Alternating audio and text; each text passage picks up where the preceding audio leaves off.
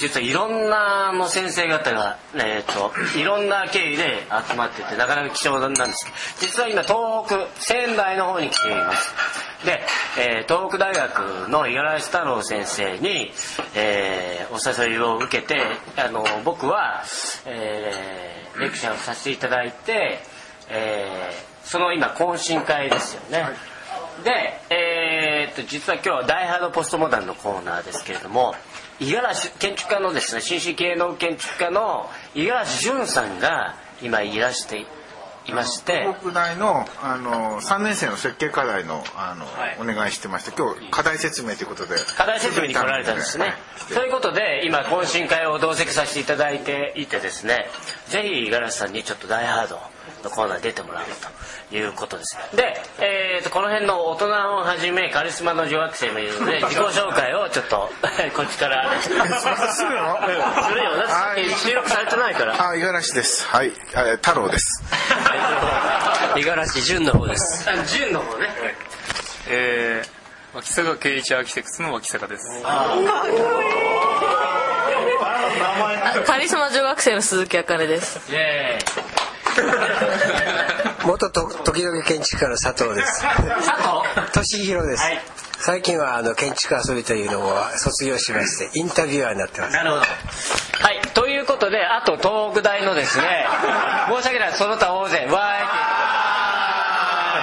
ーい。ということです。はい、まあギャラリーも多いしね、賑やかな収録ですけれども、えー、早速ですけども、五十嵐淳さんに、やっぱり自分がこの道を目指すようになった動機となったようなですね自分にとっての、まあ、ある種の先生としての建築家。そういう人たちについて少し若い子たちにお話ししてもらいたいんですけどなんと、えー、これはビッグネーム。えっ、ー、と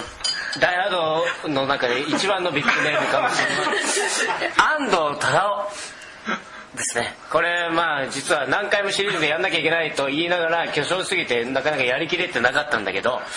なんかここの仙台でもう突発的に 安藤忠雄が第1回が収録できるということで五十嵐潤さんに特にですね最近の安藤忠雄さんじゃなくてまあ比較的若い頃の安藤さんについて自分は安藤さんこういうとこがすごい好きでこれがすごかったっていうような話を若い子たちに伝えてほしいんですね。ぜひあのマイク渡しますので。あマイクしゃべりこちらから喋りますえっと、僕はそのおじいちゃんの代が、まあ、大工でで親父がその後継いでこれは誰も聞いてない状態で喋ってくれる。ほんでで、まあ、僕が実は3代目みたいな状態なんですけどあの確かね小学校そうですね。工務店を、はい、やっていてはい。でね、まあ、僕の同級生の家とかが僕のおじいちゃんが建ててたりしてたんで建築には実はあの本当にちっちゃい頃からっていうか記憶がある頃から接してはいたんですけど安藤忠雄を初めて知ったというかまだ意識的ではなかったんですけどね教育テレビの番組で安藤さんのドキュメンタリーをやってたんですよ。何年頃ですか？多分ね小学校6年生か中学校1あのあの光の教会をプロジェクトからずっと施工から完成まで追うっていうドキュメンタリー番組があって。で6年生っていうと？えー、っとね12歳ぐらいそうですね。だから1982年とかあぐらいですね。2年か3年ぐらいだと思いますね。はい。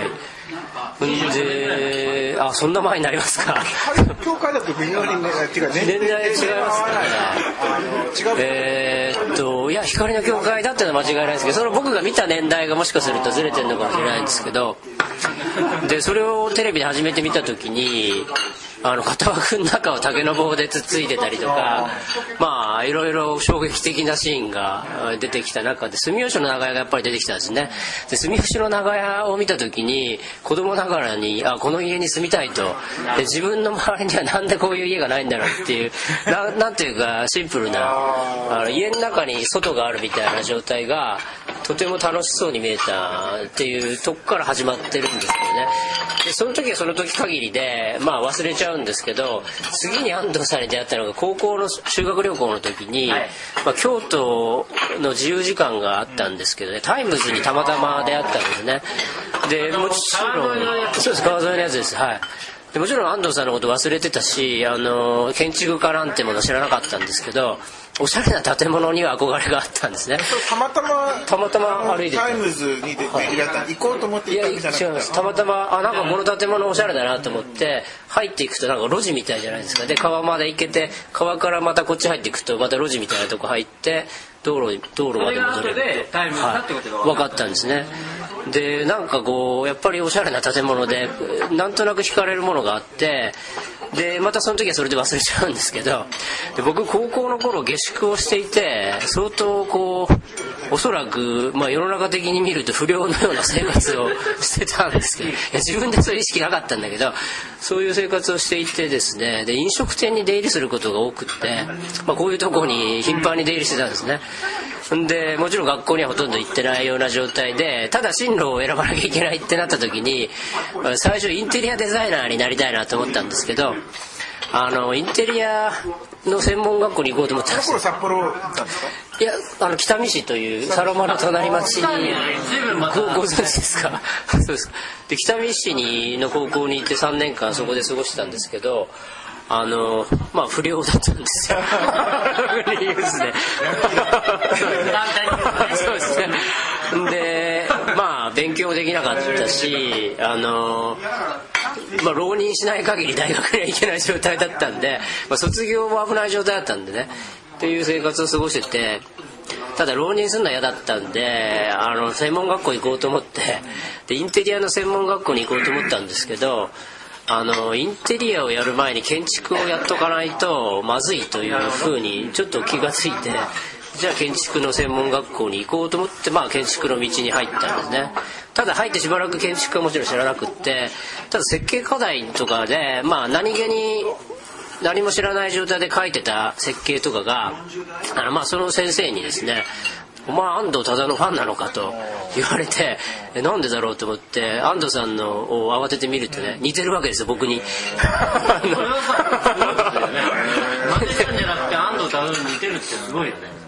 そうね。であこいつ俺に似てるなと思ってますね。まあちょっと酔ってるから言っちゃいますけどそうそう知らなかったんでね。ただその知ったんでね知るとやっぱ興味が湧くんですよね。自分に似てる人がいると。で作品集を買いあさって、まあ、ディテールの本とか買ってほぼ毎日それから安藤さんばっかり見てる日々を過ごしたんですね。でたまたまその時期に光あ水の教会ってのが北海道にできて。あトマムってトマムですね。はいはいであれを見に行ったりして余計になんかあのあ安藤忠雄ってすごいかっこいいなっていうのね思う思う。水の教会すごい素敵なんだよ。そんなことないですけどねそれがきっかけですね。そうすると、はい、あのー、結局僕も多分五十嵐さんも二人の五十嵐さんも結構同じ世代でやっぱ安藤忠雄さんってすごいビッグネームだったし、はい、あのすごい憧れる存在だったんですけどもあの今話を聞いてると安藤さんを知って安藤さんの魅力を感じたっていうよりも、はい、なんか自分が似てるからあの安藤についてもっと調べてみ安藤さんについてもっと調べてみたいっていうようなところで入っていったっていうことはなかなかちょっと違うと思うんですね。やっぱりそれすごくこうセンスが高いんだと思うんですね、まあ、そのただその過去の記憶が同時に蘇ったんですよね。タイムズとか光のあ光の系じゃなくて光の業界とかあの住吉がですね。だから余計にのめり込んだっていうのもあるんですけどただその それ以上にやっぱり作品に惹かれたっていうのはやっぱありますよね。今にしてもなんで安藤さんの作品に惹かれたのかっていうことを客観的に考えるようになってきてただそれはね、密室性っていうのがどうも僕は好きなんだっていうのがよく分かってきて密室的な空間に見えるわけですよで開口はあるんだけど開口じゃないんですねあれねなんかあんまりその開口って意識がないんですけどでもう一つやっぱ僕ね同時に篠原和夫さんにも強烈に惹かれることになってで篠原さんの写真も後からよく見ると開口っていう概念で写真を撮ってないものがほとんどで。あのわざとこう窓を外してでもこっちから光が差し込んでんだけどなんか窓を映したくないみたいな写真の撮り方をしてるっていうことは密室性っていうことになんか重要なあの自分の気持ちの惹かれ具合があるんだなってことをよく体験意識的になってきた。なるほどですね。はい、そうするとあまあ安藤さんすごい憧れてるわけですけども、例えばまあ安藤さんのあの建築の中で今これ若い子たちに安藤さんの魅力まあもちろん今の若い子たちは安藤さんのことよく知ってるんだけども特に若い頃のした作品でこれはやっぱり若い子にぜひ見てもらいたいっていうの何かありますか？実物ですよね、うん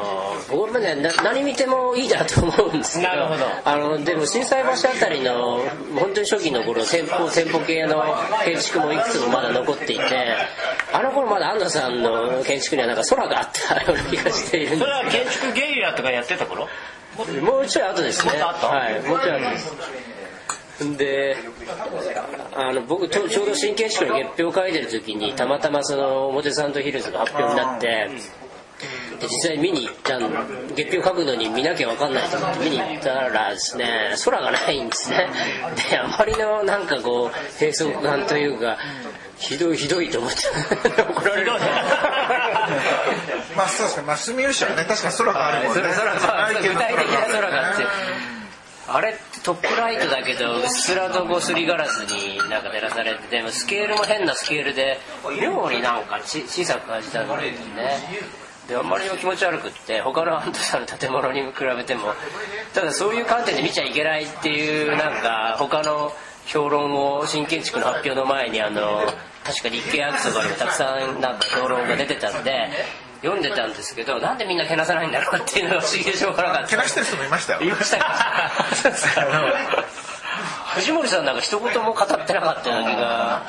していてで卑怯だなと思って僕はなんか安藤さんの建築じゃないような感じがしたみたいなことを書いたら